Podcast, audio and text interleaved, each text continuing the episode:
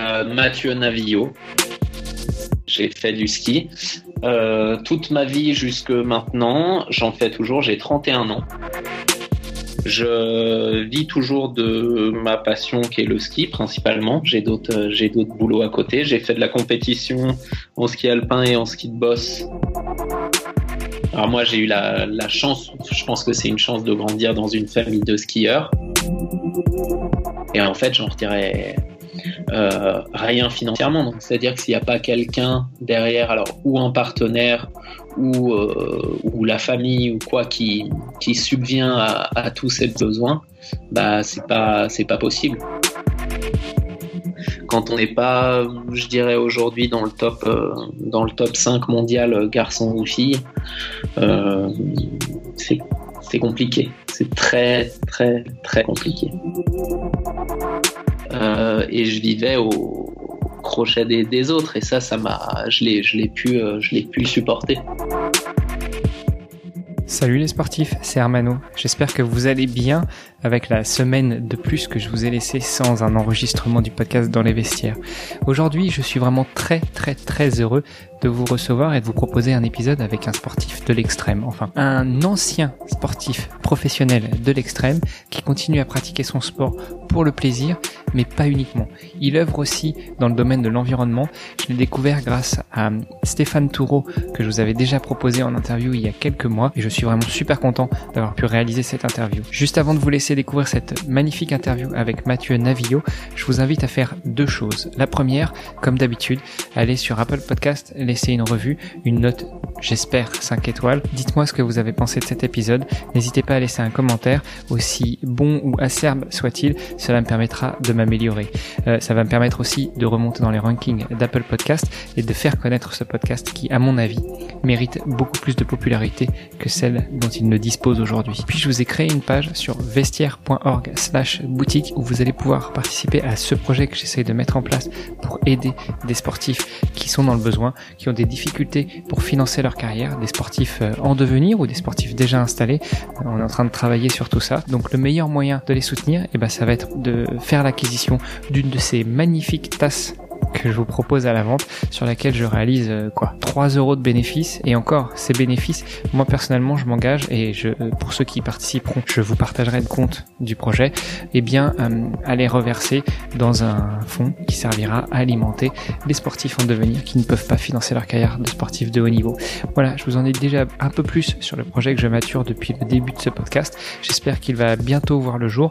En tout cas, le meilleur moyen de le soutenir, et ben, c'est encore d'écouter ce podcast et de le partager à tous vos amis, tous vos proches, pour que tout le monde découvre à quel point il est compliqué de financer une carrière de sportif de haut niveau. Salut les sportifs, c'est Armano et vous êtes sur le podcast Dans les vestiaires. Aujourd'hui encore, j'ai la chance d'avoir un superbe invité en la personne de Mathieu euh, Navillot, c'est ça? Navillot. Mais ça fait. En fait, on a été mis en relation par l'intermédiaire de Stéphane Toureau, qui est déjà passé dans ce podcast, et je suis super content de t'avoir, Mathieu. J'ai déjà dit ton prénom et j'ai essayé de dire ton nom, mais ce que je te propose, c'est de prendre le micro et de nous dire exactement qui tu es, quel âge tu as, ce que tu as fait dans le sport, ce que tu fais éventuellement encore, et après on rentrera dans le vif du sujet de ce podcast. Euh, Mathieu Navillot. Euh, mais on peut le, le lire Navillot aussi. J'ai grandi à Tignes, qui est une belle, belle station de ski des, des Alpes françaises, euh, de, de haute altitude, dans une famille de skieurs. Donc j'ai, j'ai fait du ski euh, toute ma vie jusque maintenant. J'en fais toujours. J'ai trente et un ans maintenant, donc euh, il s'est, il s'est passé euh, pas mal de choses. Je suis resté dans le même secteur montagneux. Je suis à Bourg-Saint-Maurice maintenant, qui est une petite ville euh, au pied des, des stations de ski, Tignes, les Arcs, la Rosière, tout ça. Je vis toujours de ma passion qui est le ski principalement. J'ai d'autres, j'ai d'autres boulots à côté. J'ai fait de la compétition en ski alpin et en ski de bosse. Euh, ski alpin jusque seize ans, et puis après que du ski de, de bosse, donc une discipline du, du ski freestyle jusque vingt-trois ans. Euh, j'ai mis fin à ma carrière à vingt-trois ans sur euh, une vilaine blessure. J'ai eu du mal à, j'ai eu du mal à récupérer. Et puis bah, le le fait de de pas avoir de pas avoir suffisamment de sponsors pour vivre convenablement. Donc euh, un peu un peu ras-le-bol de demander à papa maman. Euh, Bah de me de de de me loger, puis de m'aider à me loger, puis de puis de payer mes repas, puis puis et cetera. Donc euh, donc voilà. Après euh, c'est une une fin de de carrière euh, joyeuse quand même, puisque j'ai eu la chance de partir sur d'autres projets de de ski, plutôt sur du ski euh, freeride euh, avec des gens. J'ai eu beaucoup beaucoup de chance qui m'ont fait confiance dès le dès le début.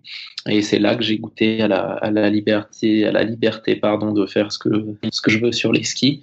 Et c'est génial et ça dure encore. Donc, c'est, c'est plutôt chouette. Voilà. En gros. bah, c'est, c'est une belle présentation. Alors, on reviendra un petit peu après sur justement le, les, les difficultés que tu as rencontrées pour financer ta carrière. Mais en tout cas, ça, ça donne vraiment envie. Moi, pour euh, raconter une anecdote, euh, mes parents ont toujours été attirés par la mer. Voilà, je suis franco-sicilien, donc euh, mes vacances, c'était plutôt euh, au bord de la mer. Et, euh, et j'ai découvert le ski vraiment sur le tard. J'ai découvert le ski, en fait, il y a, il y a trois quatre ans. Et euh, j'y ai pris un plaisir énorme. Et, et on parlait tout à l'heure en off. J'ai, j'ai des enfants qui, eux aussi, ont eu la chance de, de découvrir le ski, et ça fait plaisir à voir des petits bouts de choux qui bah, qui s'éclatent sur de la poudreuse, quoi. Bah ouais ouais, ouais c'est un beau, c'est une belle activité euh, qui j'espère va le va le rester. On a la chance, euh, en tout cas dans nos dans nos régions, les les Alpes, euh, sur l'Europe, c'est c'est magnifique, c'est un terrain de jeu incroyable, et de faire du ski, avoir accès au ski, c'est une c'est une super chance. Ouais, et puis dans le coin où tu habites, j'imagine que c'est vraiment plaisir tous les jours, que ce soit en hiver ou en été, les, les paysages sont magnifiques. C'est très joli, je te ferai voir la vue euh, tout à l'heure depuis euh, depuis la maison, mais ouais, c'est plutôt chouette. En tout cas, moi, ça me plaît beaucoup. Bon, j'imagine, parce que sinon, tu serais pas resté trente et un ans au même endroit, plus ou moins. Voilà. J'ai beaucoup bougé. Alors, déjà, pour les, pour les compétitions, j'ai pu aller dans plein, plein, plein de pays sur, sur plein de continents. J'ai pas visité grand chose parce que je me déplaçais pour les, pour les compétitions, mais c'est déjà très, très chouette. Et puis après, j'ai essayé de découvrir un peu, un peu la vraie ville. J'ai travaillé un petit peu à, à Paris une fois par semaine, donc je faisais les je faisais les trajets, je montais à Paris euh, à à adrénaline de de l'équipe pour travailler un peu en tant que que pigiste, on va dire. Euh et je suis vite euh, je suis vite revenu euh, à passer tout mon temps dans dans les montagnes, parce que je me rends compte que c'est ce qui m'apporte le plus de de joie. Mais euh, au niveau de l'impact carbone, au niveau de l'impact environnemental, faire les allers-retours toutes les semaines, c'était pas l'idéal, non? Ah non, pas, pas l'idéal du tout, surtout que je prenais un peu la voiture pour raccourcir le, le trajet de train. Donc je faisais euh, déjà une heure et demie de voiture pour aller prendre le train à, à Chambéry, qui est la capitale de la Savoie, puis je prenais le train, puis j'arrivais à Paris, et ça je le faisais je le faisais à peu près à peu près toutes les toutes les semaines, oui. Donc c'est pas non, c'est pas c'est pas génial. Pas génial du tout quand on quand on aime quand on aime la nature. Bon, on aura l'occasion d'en reparler tout à l'heure, mais déjà revenons un petit peu à, à l'essence même de ce podcast, qui est le, le financement des carrières des sportifs de haut niveau. Tu nous as dit que tu faisais de la compétition d'abord en ski alpin et puis après en ski de boss. Est-ce qu'on peut revenir déjà un petit peu sur ton histoire à toi? Comment est-ce que tu as découvert le ski? J'imagine que tu vivais à la montagne, donc tu as appris à skier peut-être même avant de savoir marcher, non? Je sais pas avant, mais j'ai appris très tôt, comme tous les comme tous les enfants, enfin presque tous les enfants de de Tignes. C'est-à-dire que bah, les, les montagnes sont faites pour le pour le ski. Il y a alors il y a plein de petites activités parallèles super sympas, aller faire de la luge, du patin à glace, je parle pour l'hiver, euh, marcher dans la neige, construire des bonhommes de neige. Mais c'est vrai que si on ne fait pas de ski, euh, bon, on fait pas grand chose d'autre. Alors moi j'ai eu la, la chance, je pense que c'est une chance de grandir dans une famille de skieurs, euh, surtout du côté de mon papa, où ils ont toujours toujours été à Tignes, et puis euh, puis ils ont tous fait du, du ski de compétition. Donc euh, on m'a on m'a mis sur les skis très très tôt, et ça m'a ça m'a beaucoup plu. Le, le chemin était déjà tout tracé. Voilà. Après j'ai jamais été obligé de de quoi que ce soit, et ça je remercie mon mon papa et ma famille pour ça, c'est-à-dire que j'ai jamais été un enfant poussé à aller en compétition, poussé à aller à l'entraînement. Je l'ai toujours fait de, de moi-même. Euh, le peu de fois où j'ai pas eu envie d'y aller, ça a jamais été un souci. Euh, donc, ce qui a fait que peut-être, en tout cas, ça y a participé. J'aime toujours beaucoup ça aujourd'hui. Euh, Donc après sur le parcours, euh, bah, j'ai commencé les compétitions et le club des sports. Alors les toutes premières compétitions quand je devais avoir cinq ans, au pré-club. Euh, j'ai fait du ski alpin et du ski de boss, parce qu'à Tignes on avait la chance de, d'apprendre un peu toutes les disciplines, même un petit peu le snowboard, euh, à l'école primaire, le ski de fond, tout ça. donc, euh, donc super complet et, et avec des entraîneurs qui, qui partageaient euh, leur passion au, au sens le, le plus large. Je suis allé, donc j'ai fait ski alpin et ski de bosse jusqu'à seize ans, donc je suis allé jusqu'en jusqu'en Fise en ski alpin, qui est un circuit euh, pas encore du, du haut niveau, mais, euh, mais voilà, c'est le circuit qu'on va avoir avant la avant la Coupe d'Europe, avant la Coupe du Monde. Et puis là, je me suis rendu compte que le bah, j'avais plus vraiment l'envie. Euh, l'esprit y était pas, je me retrouvais pas dans, dans l'esprit de, de compétition, même à, même à l'entraînement. Peut-être un peu trop sérieux pour, euh, peut-être un peu trop sérieux pour mon profil. Donc, euh, donc là, j'ai décidé de me remettre à fond dans le, dans le ski de boss que je pratiquais depuis tout petit et qui me, qui me plaisait énormément, qui pour moi était, m'apportait beaucoup plus de, de fun autant à l'entraînement que que pendant les les compétitions. Et puis là, bah de ça, j'ai fait j'ai été intégré au comité de Savoie, euh, donc dans les équipes de de Greg Guenet et Fred Weiss. Donc Greg Guenet qui est qui est l'entraîneur de de la Friski, donc qui a entraîné euh, par la suite Kevin Roland, Ben Valentin, Thomas Kriyev, tous les grands skieurs euh, halfpipe. Et en fait, cette séparation, euh, moi j'ai quitté le comité de Savoie pour entrer en équipe de France euh, B, enfin au groupe, au groupe Espoir en, en Coupe d'Europe. Euh, là, là j'ai fait, je crois, deux saisons sur le circuit Coupe d'Europe, et puis après j'ai intégré le, le groupe pour partir en Coupe du Monde.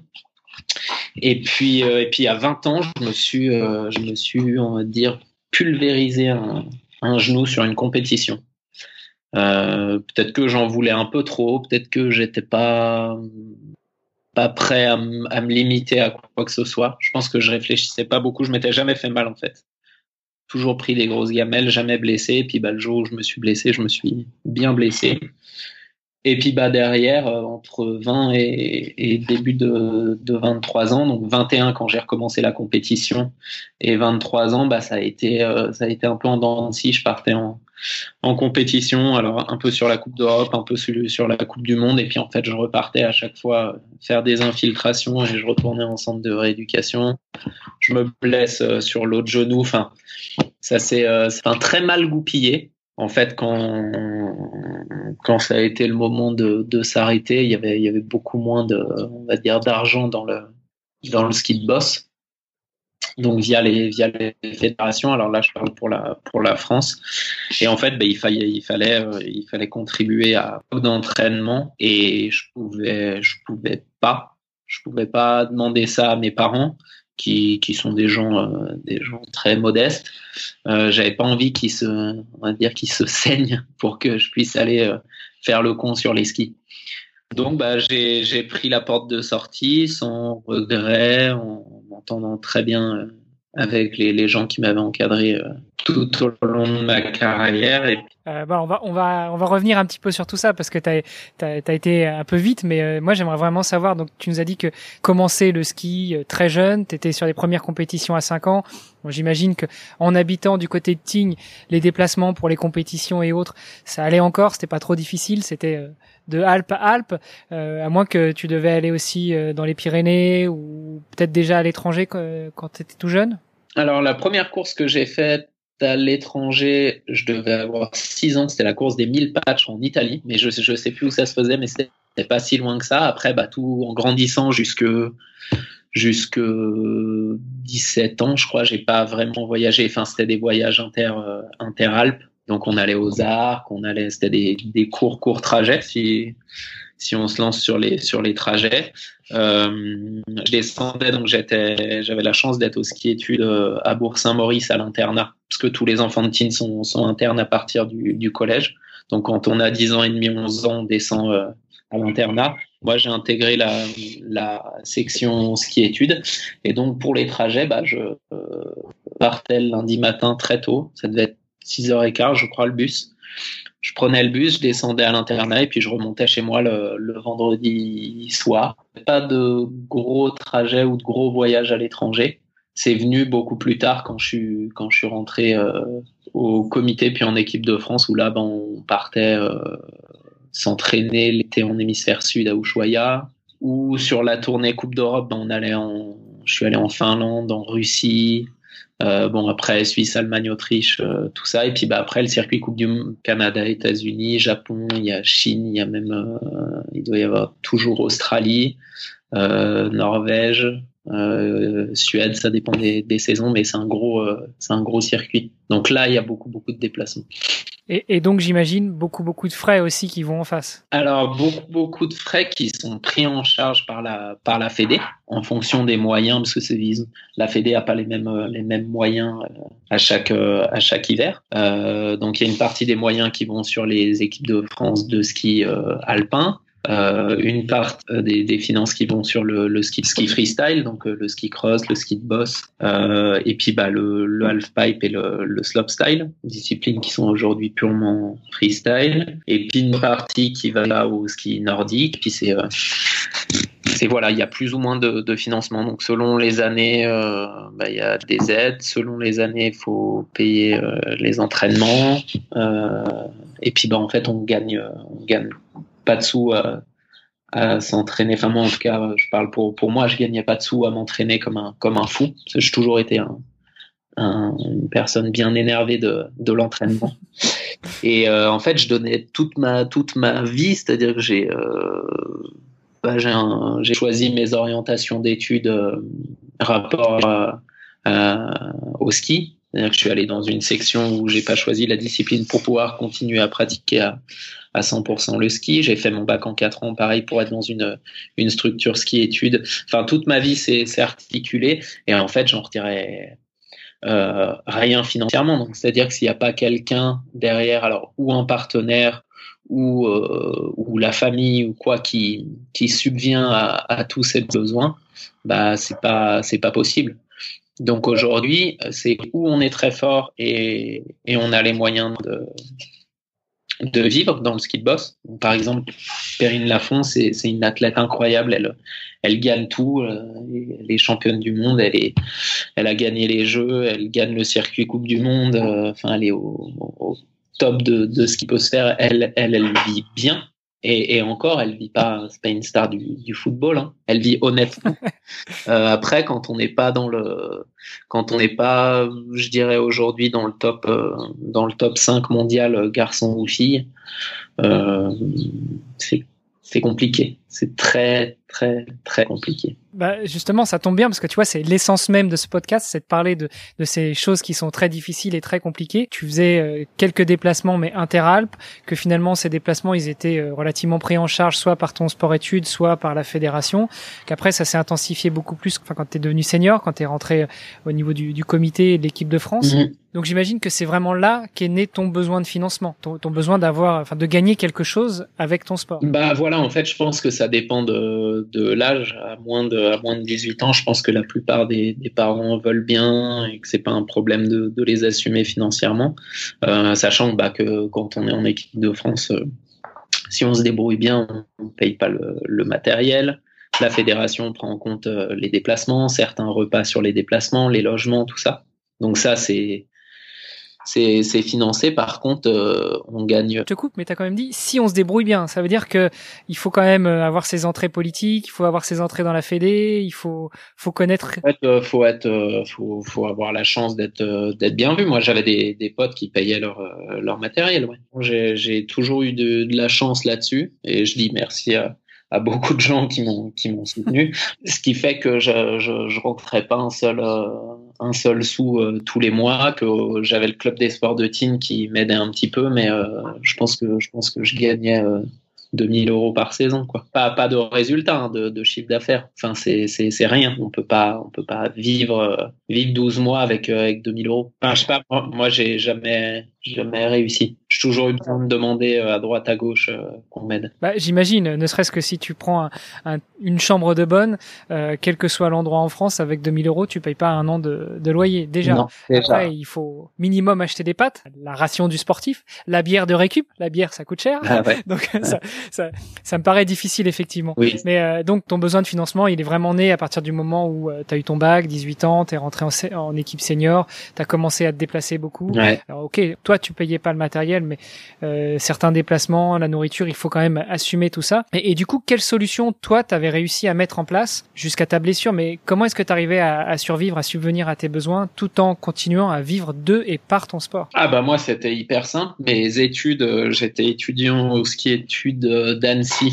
Donc euh, c'est un, un D U T, euh, un diplôme universitaire euh, tech de co, euh, où un peu tous les tous les skieurs, tous les snowboarders, euh, que ce soit pour les skieurs nordiques ou ou alpins ou freestyle, euh, vont là-bas. Donc c'est une école qui dépend de la Fédé, donc il euh, y a que des que des sportifs de de haut niveau. Euh, la location de la de la maison, euh, c'est mon grand-père qui l'a payé. L'inscription à l'université, c'est mon grand-père qui l'a payé. Mon logement à Tignes, qui était un, un logement social que je, que je partageais avec mon frère, c'est mes parents qui le payaient. Voilà. Donc, en fait, je dépendais complètement de petit grand-père, de ma petite grand-mère et de mes parents. Et bah, à vingt, à vingt-trois ans, quand on se blesse, qu'il y a un peu tout qui, qui dégringole, qu'on passe euh, pas mal de temps, moi, je passais quand même pas mal de temps à réfléchir. Et je me suis dit, là, je vis au crochet pour, pour ma passion. Qui me... Alors c'est ma passion, c'est, c'est facile, à, c'est facile à faire, mais je donnais, je donnais toute ma vie pour ça, euh, et je vivais au crochet des, des autres, et ça, ça m'a, je l'ai, je l'ai pu, je l'ai pu supporter. Est-ce que toi, tu n'avais pas commencé à chercher des partenaires, des sponsors pour pouvoir t'accompagner, ou est-ce que c'était vraiment très compliqué dans ce milieu du, du ski freestyle de trouver des partenaires autres que les, les grands noms qu'on connaît, du Red Bull ou autres, qui sont très spectaculaires et qui accompagnent peut-être pas les, les sportifs qui sont dans une fédération, dans un sport olympique? Dans le ski freestyle, c'est où t'es au top, et dans ce cas, les partenaires veulent bien te suivre de manière, de manière honnête, ou euh, bah t'es pas dans le, on va dire dans le dans le top cinq mondial, et dans ce cas, personne veut parier sur toi parce que bah parce que c'est pas assez de d'audience T V, parce que bah moi le ski de boss, c'était pas un sport à la, on va dire à la mode, euh, donc je faisais des des dossiers. Et puis euh, je demandais à des à des partenaires. J'ai le papa d'un ami qui avait une une société à à Lyon à l'époque qui m'avait donné euh, mille cinq cents euros. J'avais le club des sports de Tignes, donc la mairie de Tignes qui suit les les sportifs de haut niveau, qui me donnait euh, ça devait être euh, mille cinq cent cinquante euros, je crois. Et puis et puis voilà, c'était tout. Après les marques, euh, j'étais sous contrat avec une marque de ski. Euh, mais les primes de course, c'était que sur la sur le circuit Coupe du Monde et à partir de la troisième place. J'ai jamais fait de, de podium en, en Coupe du Monde, donc j'ai jamais eu de, de primes de course. Euh... mais t'avais le matos, quoi. Mais j'avais j'avais du très très beau matos. Non, en fait, c'est ouais, c'est c'est super compliqué. Ah, sur une année, j'ai eu une aide de la région, voilà, mais ça a duré qu'un an euh, parce qu'ils changeaient de, d'athlète tous les ans. Euh, enfin ouais, faut être très très motivé pour pour chercher du du financement. Euh, j'aimerais bien savoir où ils en sont dans ce dans dans le sport aujourd'hui. Je pense pas qu'il y en ait. Je pense qu'il y en a deux qui vivent sans sans faire appel à à leurs proches pour pour continuer leur leur sport. Et tu pensais à qui par exemple? Lui, il y a Perrine Lafont qui gagne tout, qui est une, qui est qui est une athlète incroyable. Ça je ça j'en suis persuadé, et, et bien bien heureusement parce qu'elle est quand même quand même championne olympique.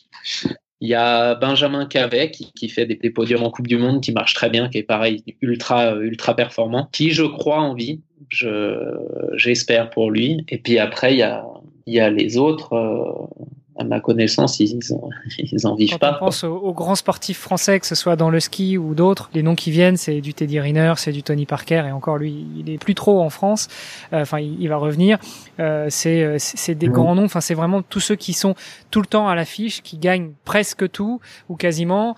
Euh, on avait un Martin Fourcade, bon maintenant qui, qui voilà. semble avoir tiré mmh. sa révérence, mais qui gagnait tout quasiment, sauf peut-être cette année et encore. Comme tu le dis, il faut, faut très certainement être très longtemps très haut pour pouvoir attirer les premiers sponsors, et puis un deuxième et un troisième, et puis les gros appelant les gros, pouvoir commencer à en vivre très sérieusement. Voilà, puis après dans des dans des sports qui qui font parler d'eux, le ski alpin, ils ont pas ce problème. Le, le ski alpin, quand tu quand tu rentres en Coupe d'Europe, tu tu commences à avoir des des partenaires et puis des des financements de la de la part des marques de ski. Euh, c'est normal, hein, c'est ils font beaucoup plus d'audience, ils ont beaucoup plus de de présence, ils sont beaucoup plus mise en avant, ou alors il faut faire du, du foot en, en troisième division puis recevoir un salaire tous les mois, quoi. Pour aller boire des bières au P M U, je suis très, euh, je suis un peu saignant là, mais c'est, c'est vrai. Je, moi, je me suis retrouvé en centre de rééducation avec des footballeurs euh, qui avaient la trentaine, euh, bedonnants, et qui fumaient des clopes et qui s'entraînaient pas dur. Moi, je m'entraînais comme un dingue toute la journée, toute l'année, et ce que je gagnais dans l'année, il le gagnait dans le mois. Faut choisir, faut choisir bon, c'est, son C'est peut-être son pas un sport. Message très encourageant qu'on envoie à nos petits jeunes en leur disant choisis ton sport si tu veux en vivre. Ouais, non, non, bah après, non, c'est le, le sport. Moi, je regrette absolument pas d'avoir choisi ce, ce sport et de m'être dirigé vers ce sport, parce que ça m'a apporté énormément. Alors, peut-être, peut-être pas de, de l'argent quand, quand j'étais en compétition. Par contre, Euh, j'ai appris ce que c'était que, que l'engagement physique, j'ai appris en faisant un sport individuel ce que c'était que le travail en équipe, j'ai rencontré énormément de gens, et quand j'ai arrêté, ça m'a, ça m'a ouvert les, les plus belles portes qui, qui soient. J'ai, j'ai appris, j'ai été éduqué, et ça m'a ouvert énormément de portes. Donc rien que pour ça, c'était... Enfin, je regrette rien, quoi. Rien, c'était trop bien. Alors que j'aurais fait, j'aurais fait du foot, ça se trouve, j'aurais, euh, aujourd'hui, je jouerais en trois ou quatrième division, euh, je gagnerais des sous, mais j'aurais peut-être pas vécu les mêmes, euh, les mêmes choses. Je, je voulais revenir avec toi sur euh, le fait que tu parlais des, de la courte aide que tu as reçue de la région. Euh, est-ce que tu avais le statut de sportif de haut niveau à l'époque ? Ouais. Et euh, donc dans le, le ski, en tout cas le, le freeride, euh, le fait d'avoir le statut de sportif de haut niveau ne vous ouvre pas des, des aides de la part de la région, du département, euh, ou même des, des instances euh, ministérielles du sport ? Bah alors ça, c'était le, le freestyle. Donc quand, quand je faisais du, du freestyle, que j'étais en équipe de France, j'avais le statut de haut niveau, donc ça m'a permis de passer le diplôme d'État en accéléré. J'ai eu une aide, je me rappelle, un an, bon, c'est des aides qui sont, qui sont ridicules, hein, pour être, pour être honnête. Et c'est tout. Après, quand j'ai, quand j'ai changé de, quand j'ai arrêté la compétition et que je me suis mis à faire du ski euh, freeride et du, du ski plaisir et travailler avec mes partenaires, ben, en fait, j'étais plus fédéré parce que le freeride n'est pas fédéré. Donc là, en fait, on, on sort au bout de, je crois, deux ans des listes de sportifs de haut niveau. Et en fait, même pour ceux qui exercent au plus haut niveau la discipline de ski ou de snowboard, freeride, pardon, ils sont pas sur les listes de haut niveau, euh, puisque c'est des sports qui sont pas fédérés. Tu connais les critères pour être euh, justement sur, euh, sur une liste de sportifs de haut niveau ? Euh, la discipline soit est un championnat du monde, que la France soit dans le top trente mondial, enfin ce, ce genre de critères. Est-ce que c'était pareil pour le ski ? Alors pour le ski, euh, je, je saurais pas dire exact, exactement. Ce que ce que je sais, c'est que bah quand on est jeune, on intègre pour la plupart Euh, déjà des skis-études au collège, puis au lycée, puis on intègre le comité de Savoie, puis quand on est au comité de Savoie, si on a certains résultats, je sais que pour le ski de boss, ça doit être des résultats euh, ou des titres nationaux, ou des, des podiums en Coupe d'Europe, ou un très bon classement général sur le circuit Coupe d'Europe, euh, on va rentrer en équipe de France et ça va nous faire rentrer sur les listes, euh, les listes haut niveau. Si on remplit pas ces critères, on peut, on peut très bien euh, être sur le circuit euh, Coupe d'Europe, ne pas être dans une section ski-études et ne pas, ne pas être sur les listes haut niveau. J'ai des potes ski alpins qui n'étaient pas sur les listes de sportifs de haut niveau alors qu'ils ont participé à, à quelques coupes d'Europe de ski alpin, oui, par exemple. Oui, l'un, l'un n'implique pas l'autre. Ouais, non, c'est le, c'est le résultat à un temps donné euh, qui, qui permet d'y, d'y accéder. Je voudrais revenir maintenant un petit peu sur sur l'après. Comment est-ce que tu es arrivé après ? Tu nous as dit que c'était suite à ta deuxième blessure quand tu avais vingt-trois ans que euh, tu as pris la porte de sortie. Est-ce que malgré tout c'était une sortie vraiment décidée ou c'était une sortie qui a été purement et simplement imposée par ta blessure ? euh, et, et comment est-ce qu'on prépare ce type de sortie ? Alors moi j'ai rien préparé du tout, euh, mais alors du tout. En fait j'étais donc déjà au, au ski études de l'université de Savoie à Annecy. Donc c'était le, le printemps, la bonne période, c'est la période où on fait la bringue parce qu'on fait pas la bringue le reste de, de l'année. Donc là, quand on arrive à, à Annecy, c'est euh, école la journée, sport à la fin de journée et bringue toute la nuit. Ce qui est, ce qui est quand même, ce qui est quand même génial. Et euh, tu m'étonnes que dans ces conditions, tu te blesses. Non, je me suis pas blessé au printemps, je me suis blessé au début de saison. D'accord. Donc là, je je buvais pas, je m'entraînais dur, euh, dur de chez dur. Et puis en fait, bah, euh, ce printemps-là où j'ai pris la décision de d'arrêter, j'ai mon entraîneur qui m'a appelé, je lui devais des sous de la finale des, des Coupes d'Europe euh, de ski de boss qui avait lieu en Finlande. il nous avait, il nous avait avancé euh, les sous à, à deux autres de mes copains et, et moi. Et euh, je lui ai dit, quand est-ce qu'on se voit pour que je te rembourse? Il me dit, bah, je suis en réunion à la Fédération française de, de ski qui se trouve à Annecy euh, euh, vendredi, t'as qu'à me retrouver là-bas. Et en fait, je suis arrivé là-bas, il y avait mon, mon entraîneur, chef coach, euh, responsable freestyle de la Fédé euh, derrière un bureau. Et en fait, ça a été réunion, euh, réunion improvisée, quoi. Moi, je pensais déposer des sous puis rentrer chez moi. Et puis, en fait, euh, ils m'ont dit, bon, écoute, euh, là, pour les entraînements d'été, bah, il va falloir payer. Donc, je me rappelle que c'était une somme que j'avais pas parce que, bah, eux pouvaient pas financer tout le monde.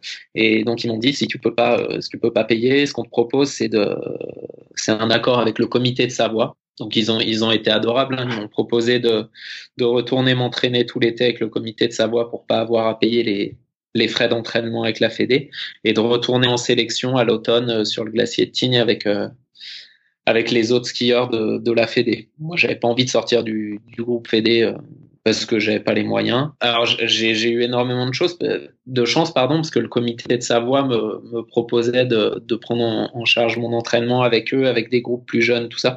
Moi, j'avais pas envie de retourner avec des jeunes qui avaient pas mon niveau, euh, tout simplement pour un souci de, bah de d'émulsion dans dans le groupe et que je me sentais pas d'être de, le leader en ayant encore besoin et surtout envie de de progresser. Donc en fait de de ça je leur ai dit ah bah non, moi j'arrête. Et euh, et ça s'est vraiment fait du, d'une minute à une autre. Et donc j'ai salué tous les tous tous mes tous mes entraîneurs, tous les responsables de groupe avec qui je m'entendais très bien parce que c'est c'est c'était c'est c'est une famille. Et, euh, et c'est comme ça que j'ai décidé de, d'arrêter. Ouais. Quand on vit quasiment en vase clos, que ce soit sur place ou en déplacement, pendant des années, au bout d'un moment, effectivement, si ça passe, ça devient une vraie famille. Si ça passe pas, j'imagine que c'est un peu plus compliqué la relation avec les entraîneurs ou les copains de, du groupe. Ah bah oui, ouais, il y en a qui rentrent pas dans le, dans le, entre guillemets, dans le moule ou qu'on, euh, il peut y avoir des soucis d'entente. Moi, j'ai des soucis d'entente avec certaines personnes, euh, comme euh, je m'entends très bien avec d'autres. Moi, la fédé de, de ski, c'était vraiment, euh, c'était vraiment ma famille et c'était, euh, c'était génial. Je les voyais beaucoup plus que, que mes parents, beaucoup plus que, que le reste de ma famille, beaucoup plus que même ma petite amie de, de l'époque. Enfin, c'était, c'était incroyable. C'est pas un déchirement quand tu dis bah non, je peux pas, j'arrête, ciao. Ouais, si ça m'a une sur sur le coup, ça m'a ça m'a pas fait grand chose. J'ai un de mes coachs qui a qui a pleuré, donc ça ça m'a quand même levé un peu le le cœur. Et puis je suis retourné à ma colocation. J'étais en colocation avec un pote de, de mon groupe de de la Fédé, pour lui dire que j'arrête. Et là, ouais, peut-être la plus grosse claque de moi. Je me suis dit, ah ouais, toute ma vie, de, de, du moment où je rêvais d'être champion, donc j'avais trois quatre ans, je voulais être skieur. Et à ce moment-là, j'avais tout donné pour devenir, bah, pour être champion du monde, pour être champion olympique, tout ça. Et, et bah, là, je m'arrêtais en me disant, bon, j'ai ni été champion du monde, ni champion olympique. Bon, j'ai, j'ai réussi certaines choses. Et il y a Il y a certains résultats dont je suis hyper fier, mais j'ai pas, j'ai pas réussi ma mission. Et, euh, et ce que je me suis dit sur le coup, c'est ouais, j'ai perdu vingt ans de ma vie. Tout est axé autour de ça. Là, j'arrête. Je continue pas le, je continue pas l'aventure. Et là, ça m'a mis une grosse gifle. Alors, je m'en suis remis assez rapidement, mais c'est, c'est sûr qu'aujourd'hui, c'est pas une, une plaie ouverte, mais euh, parce que j'ai, j'ai aucun regret. Je, j'en veux à, à personne. Même à moi, je m'en veux pas. Pas forcément une page de tournée, c'est un livre de fermé, malgré tout. T'as commencé à ouvrir un deuxième livre. T'as commencé par la couverture. Tu as dit que t'as pris une bonne claque, mais, euh, mais finalement, tu t'es relevé. Juste avant qu'on ouvre ce deuxième livre, tu disais que la Fédé t'annonçait qu'il allait falloir payer les frais de, d'entraînement pour l'été. Tu te souviens à peu près du montant que ça représentait? Ah oui, exactement. C'était à cinq mille euros. Ah ouais. Le groupe, le groupe A, donc ceux qui étaient dans le top seize ou dix-huit de la Coupe du Monde n'avaient pas à payer parce que c'était le groupe A, ils étaient je crois trois à l'époque dedans. Et le groupe, le groupe B, donc on était six ou sept, on devait payer, ouais.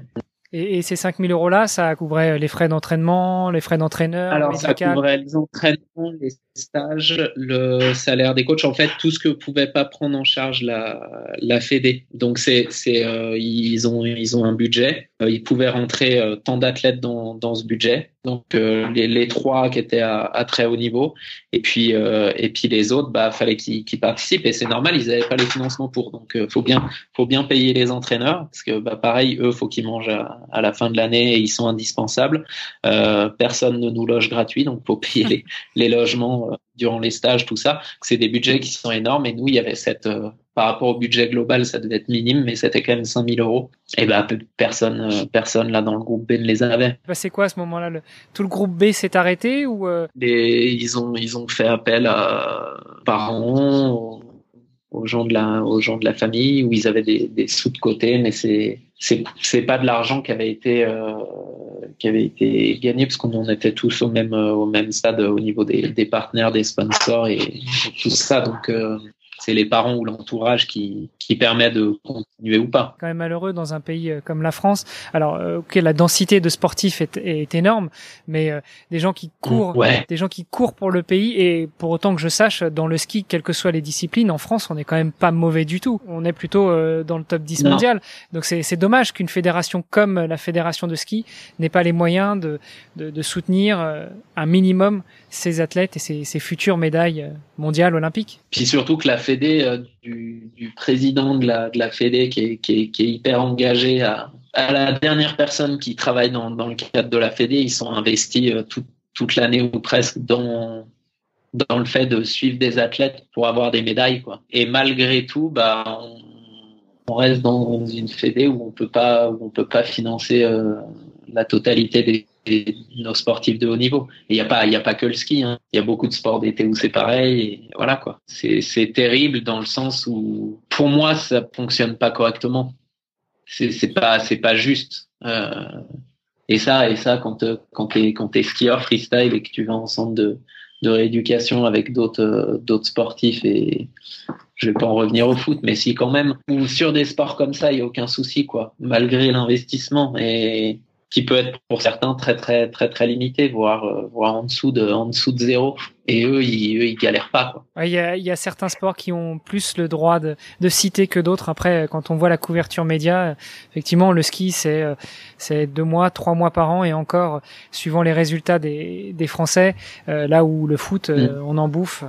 Tous les jours, si on veut. Bon, là, pendant le confinement, moi, ça me va bien. Il y en a beaucoup moins, mais mais sinon, euh, du foot, on pourra en bouffer tous les jours sur toutes les chaînes. Ah bah oui, ça c'est ça c'est sûr. Bon, petit souci de, de justice, mais ça c'est la, c'est le monde dans lequel on vit, et, et c'est pas grave. Encore une fois, moi, j'ai eu euh, j'ai eu la chance de vivre toutes ces toutes ces aventures, et avec des vraiment terribles. Et c'est, c'était trop bien, quoi. Je voudrais maintenant qu'on revienne sur ton deuxième livre, ta deuxième vie. Euh, une fois que t'as pris ta claque et puis qu'il a fallu que tu te réinventes, euh, tu l'as dit, hein, t'avais tourné toute ta vie autour du ski, tes études, euh, j'imagine l'endroit où tu vivais, euh, mais à part ça, bah en gros, si tu tirais un trait et que tu regardais ce qui te restait, c'était quoi? C'était être guide de haute montagne, être entraîneur, ou te réinventer et faire autre chose? Alors ouais, j'aurais pu. Euh, donc déjà, j'ai eu la chance de passer le diplôme d'état de moniteur de ski via euh, via la liste au niveau, donc euh, dans un groupe de, de privilégiés sur des semaines condensées, enfin avec euh, encore une fois énormément de chance, donc pas le même investissement financier puisque c'était en accéléré, euh, dans des groupes euh, très performants, et et des personnes avec qui, parce que c'est un tout petit milieu, avec qui euh, j'ai grandi dans le sport, donc d'autres d'autres sportifs de haut niveau, donc bon, déjà, déjà ça, déjà ça, super, super chance. Donc, j'aurais pu faire entraîneur. On m'avait proposé de, de prendre un gros patine. Je pense que c'était beaucoup trop tôt pour moi, euh, bah, parce que j'en sortais tout juste. Et en fait, j'avais envie de voir autre chose. Et ce que je me suis dit, c'est est-ce que je vais avoir euh, l'envie et, et suffisamment de passion pour motiver des, des gamins qui ont le, qui ont le couteau entre les dents avec, euh, bah avec encore un petit peu d'amertume sur le fait de, d'avoir d'avoir décroché, quoi. Donc je me suis dit non, ça je ça je verrai plus tard. Euh, j'aurais pu continuer des des études, ce que donc ce que j'ai ce que j'ai fait à Annecy avec une une licence, ou changer d'orientation au niveau de mes études, mais ça allait être après le, le même problème. J'allais devoir demander à mes parents de me, me payer un loyer, et puis euh... et puis une inscription à l'école pour pouvoir aller vers vers d'autres études. Donc je me suis dit bon, qu'est-ce que j'ai envie de faire?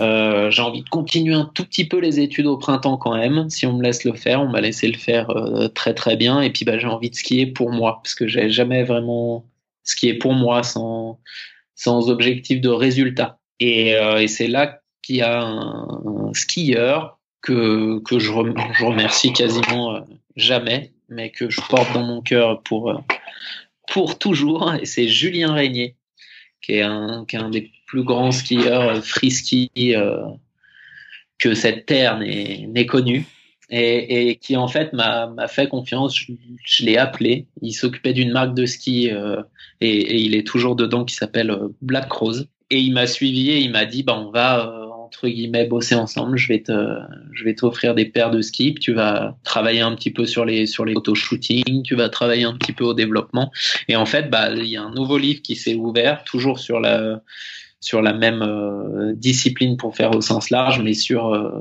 sur voilà du de la passion pure, sans obje- sans objectif de de résultat, de chrono ou de ou de notes. Là a commencé euh, l'aventure dans laquelle je suis toujours et qui est juste, euh, qui est juste géniale, qui est exigeante, mais qui est, qui est juste parfaite. Un parcours, un chemin euh, semé d'embûches, mais aussi semé de beaucoup de chance. Ouais, énormément, énormément. C'est ce qu'on dit, hein. On dit que la chance, elle tombe pas comme ça, on la provoque soi-même. Donc euh, peut-être qu'effectivement, tu as eu ce qu'on appelle de la chance, mais aussi à force de, de travail, d'abnégation, de résilience, de maturité. Tu l'as dit, hein. Tu voulais pas imposer à tes parents de payer encore pour toi l'école, la, l'appartement, et cetera. Donc euh, il a fallu que tu trouves une solution pour t'en sortir. Voilà. Non, puis ouais, puis pour pouvoir continuer à faire euh, à faire ce que j'aime. Alors je suis un je suis un ultra privilégié, je m'en rends bien compte. Hein. Me lever le matin, alors je donne toujours un peu des des cours de ski, pour aller donner des cours de ski ou ou pour aller faire un sommet avec un copain, ou, ou pour aller faire de la poudreuse avec euh,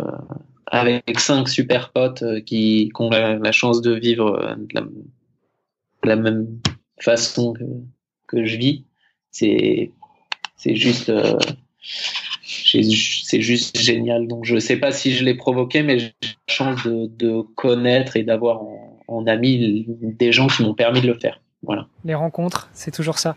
On en parle systématiquement avec tous les sportifs que j'ai à ce micro, qui me disent que de toute façon la seule solution pour s'en sortir, et qui permet aussi de trouver des partenaires slash des sponsors, c'est le réseau, c'est les rencontres, c'est le partage, c'est la communication, c'est toutes ces ouais. choses-là. Alors justement, comme on parle de, de communication, de réseau, de, de projet, de deuxième livre, euh, on s'est parlé aussi euh, aujourd'hui à propos d'un de tes projets que je trouve magnifique mmh. et super intéressant.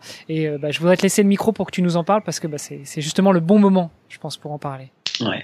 Bon, ça fait, ça faisait pas mal de, on va dire, d'années, parce qu'on peut compter en années maintenant, que je cherchais à améliorer les, les choses concernant mon environnement de, de pratique.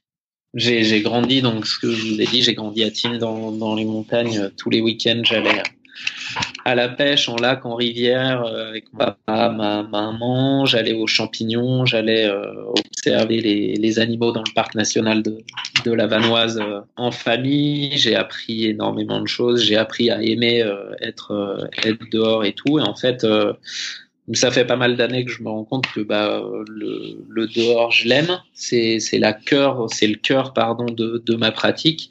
Et malgré tout, euh, je, la, je le dégomme, cet environnement. Je le dégomme parce que euh, je fais des kilomètres de voiture, je prends l'avion, je consomme. Alors, je n'ai jamais été dans la surconsommation. Je consomme en fonction de mes, mes besoins, mais je consomme énormément et au-dessus de... de mes besoins réels, et en fait ça abîme ça abîme euh, l'environnement, ça abîme la planète, et et je fais que dalle quoi pour pour défendre ça, alors que tous les jours j'ai euh, comme beaucoup de gens hein, la, la plupart je pense, j'ai ce sentiment de dire de de salir la planète. Et donc j'ai beaucoup beaucoup beaucoup réfléchi, on m'a aidé à à réfléchir sur ces sujets, notamment bah, ma copine qui est qui est très investi euh, dans son dans son fort intérieur là-dedans, et euh, j'ai trouvé ce projet de dire j'ai la chance d'avoir des potes dans le dans le traitement des déchets, euh, j'ai la chance d'avoir des potes dans le dans le sport en général. Est-ce qu'on pourrait pas s'investir tous ensemble, dire bah voilà euh, nous on, nous on va faire mieux, parce qu'on a ce ce souhait de faire mieux, Et vraiment, c'est, c'est profond. Euh, est-ce qu'on n'a pas les moyens de le faire ici ? On a le temps, on a, les, on a le cercle qui permet de, de le faire. Et c'est là que j'ai lancé Une bouteille à la mer. Donc, en fait, euh, une collection de, de photos choc, mais aussi une collection de photos solutions. Parce que je ne crois pas qu'on change les choses via, vraiment via la, la réprimande ou, ou la violence. Ou... C'est pas en étant donneur de leçons, surtout quand on ne peut pas... peut pas en, en donner, hein, qu'on, qu'on va changer les choses. Donc, c'est en apportant des, des solutions et des... Il y a des choses positives dans tout ça. Quand tu dis que tu as lancé Une bouteille à la mer, c'est pas juste une expression, hein. Tu as lancé un projet euh, avec derrière une association qui est en cours de, de formation qui s'appelle Une bouteille à la mer. Voilà, ouais, c'est ça. Donc, euh, donc en fait, j'ai passé des, des coups de fil. Euh, donc, euh, d'abord à mon pote euh, Dom Daher, Dominique Daher, qui est qui est un photographe de talent et que, que je savais était motivé euh, par tout ça, et je lui ai dit voilà ce que j'ai envie de faire. Il m'a dit bon bah là j'ai du boulot à cette période euh, mais c'est pas grave, je vais annuler et puis on va le faire.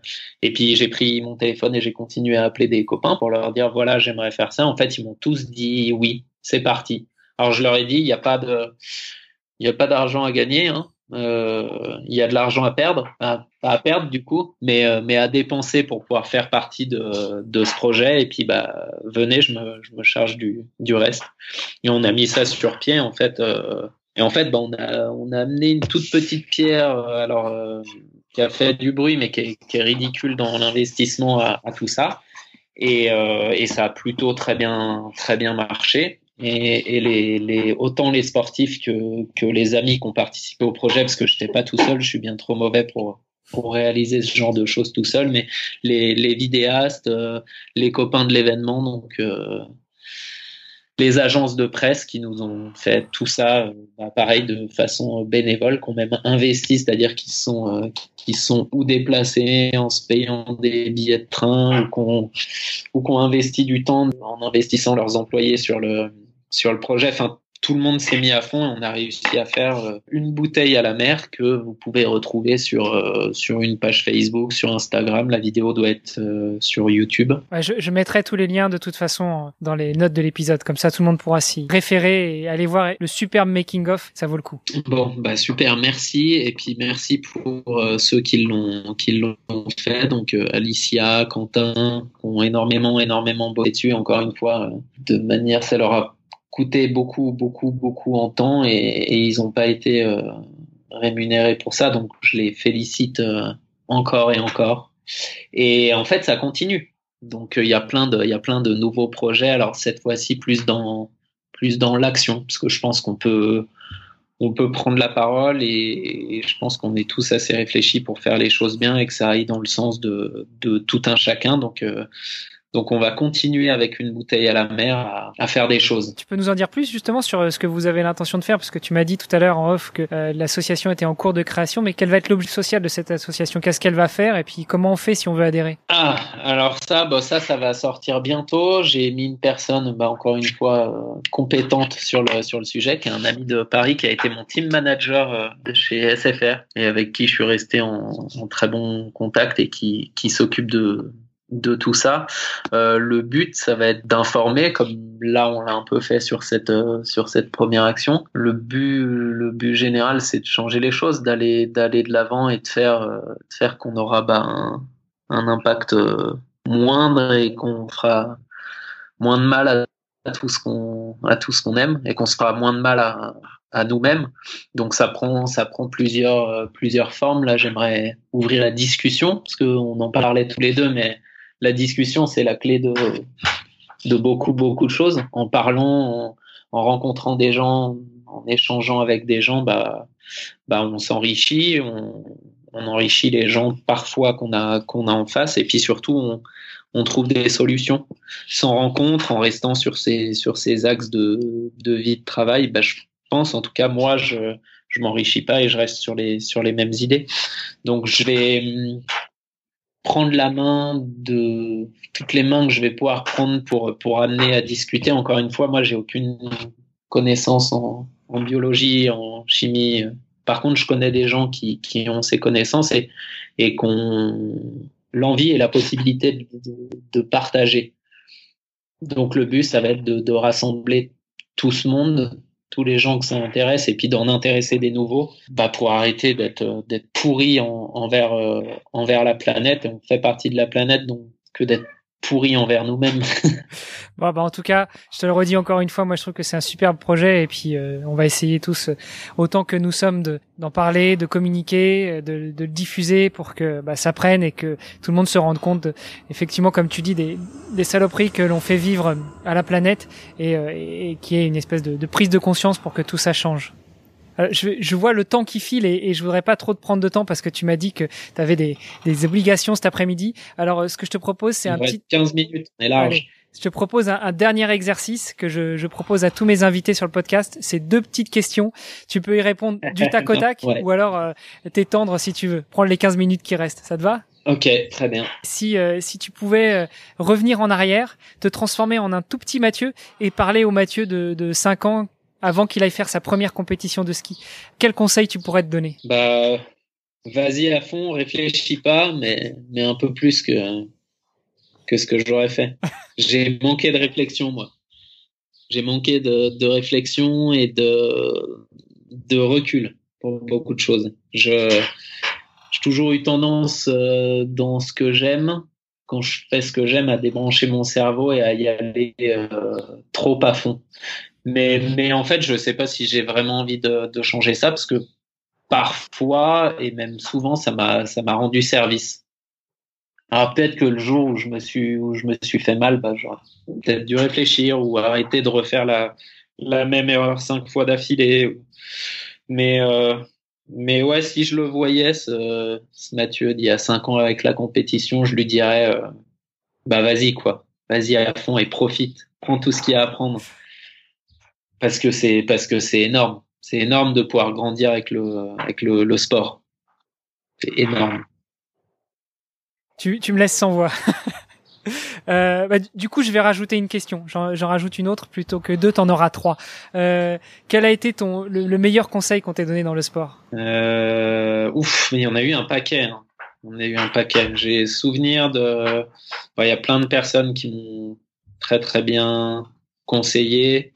Euh, j'ai rencontré un préparateur physique, euh, pardon, mental, qui s'appelait Luc Guibert, qui m'a, qui m'a apporté euh, énormément. On m'a apporté un truc que j'ai trouvé très très fort et duquel je suis obsédé depuis pas mal d'années maintenant. C'est qu'en fait, le cerveau comprend pas la négation. Ne fais pas euh, cette faute d'intérieur au troisième virage. En fait, on va la faire, cette faute d'intérieur au troisième virage. C'est euh, au troisième virage. Euh, replace ta ligne d'épaule, viens charger ton pied extérieur. Voilà, ça, le cerveau, il le comprend. Et ça, en fait, c'est un conseil très, très général et, et je l'applique tout, tout, tous les jours quand je suis, quand je suis dans des discussions, quand, quand je parle à mon chat, je lui dis pas, euh, ne fais pas ça, je lui dis fais ça. Voilà. Ouais, je parle avec mon chat, surtout en période de confinement. Arrêtons de, de dire, de dire non ou ne fais pas ou mais, mais fait. C'est un bon conseil, je pense qu'il s'applique aussi pour les parents. Ouais, bah il est pas très bien expliqué, mais tu pourras le réexpliquer derrière toi. Ça marche. Allez, dernière question et après je te laisse filer. Euh, s'il y avait une sportive ou un sportif que tu aimerais entendre sur ce podcast. Alors, tu peux pas dire Stéphane ni Pierre Frola parce qu'ils sont déjà passés, mais allez, fais-toi plaisir. Ouais, parce que c'est un super euh, super exemple euh...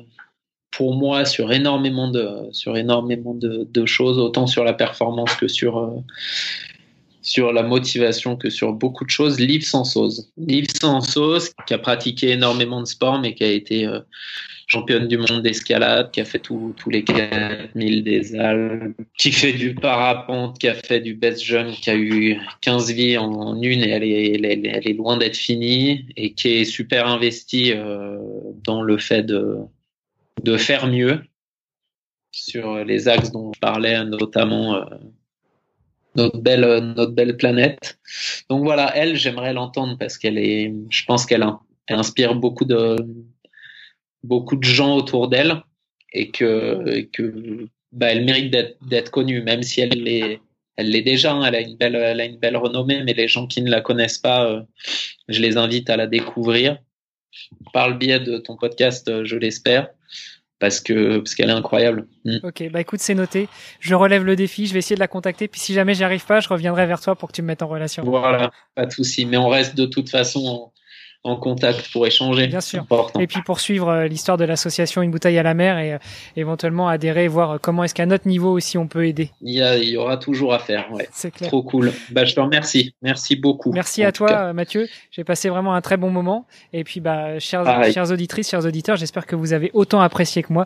Euh, je vous donne rendez-vous la semaine prochaine ou dans quinze jours, suivant la la durée du montage. Et euh, et puis euh, Mathieu, merci encore. Merci beaucoup à toi et puis à tout vite. Merci. Euh, juste avant de te laisser partir, il y a une, une, ouais. un truc qui me brûle les lèvres parce que tu disais que tu étais à Annecy. Est-ce que tu connais euh, euh, Timothée Nallet de Peigné Vertical ? Ouais. ouais. Ouais, ouais, j'ai jamais bossé avec lui, mais je connais. Parce qu'il partage les, les bureaux d'un pote. D'accord. Okay. Un mec ouais. euh, super aussi, euh, que j'avais rencontré euh, notamment par l'inter- l'intermédiaire du podcast. Et puis, euh, quand j'étais passé D'accord. du côté, de, euh, du côté de, de Genève et tout ça, j'étais passé le voir. Un gars euh, en or, vraiment. Vraiment super sympa. Parce que lui, il a, il a travaillé en Suisse avant d'être à Annecy. Ouais, avant, il était dans un cabinet de consulting et puis euh, après, il a, il a monté son, son agence de, euh, de, de shooting outdoor. Je crois que ce qui ouais, m'a bien ouais, aidé ouais. aussi, c'est qu'il était, euh, il était le, le, le photographe, enfin le, l'homme média de Oka One One. Donc ça, ça lui a bien filé un coup de main. Et puis en plus, ce qu'il fait, euh, c'est vrai que c'est, c'est magnifique. Il y a des, il y a des belles choses. Bah, c'est euh, Lauriane travaille euh, souvent avec eux. Elle leur, euh, elle leur a refait le, le logo, tout ça. Ouais. Ma, ma copine, D'accord, okay. qui est, euh, elle est illustratrice. Elle. Ouais, ouais, ouais. En tout cas, j'ai passé un bon moment. Restons en contact. Bah ouais, ouais, carrément. Ok, super. Merci beaucoup, Mathieu. À bientôt, j'espère. Bah merci à toi et puis à tout bientôt. À plus, ciao. Ciao. Vous êtes encore là, c'est super. Ça veut dire que vous avez dû apprécier cet épisode et je vous en remercie. Encore une fois, je vous invite à aller sur Apple Podcast ou sur vestiaire point org slash boutique pour découvrir les tasks à l'effigie des interviews que j'ai déjà réalisées avec de grandes sportives et de grands sportifs. Ce sera un des moyens de soutenir les futurs invités de ce podcast. Sur ce, je vous souhaite une très bonne journée et je vous dis à dans deux semaines pour une nouvelle interview. Salut les sportifs!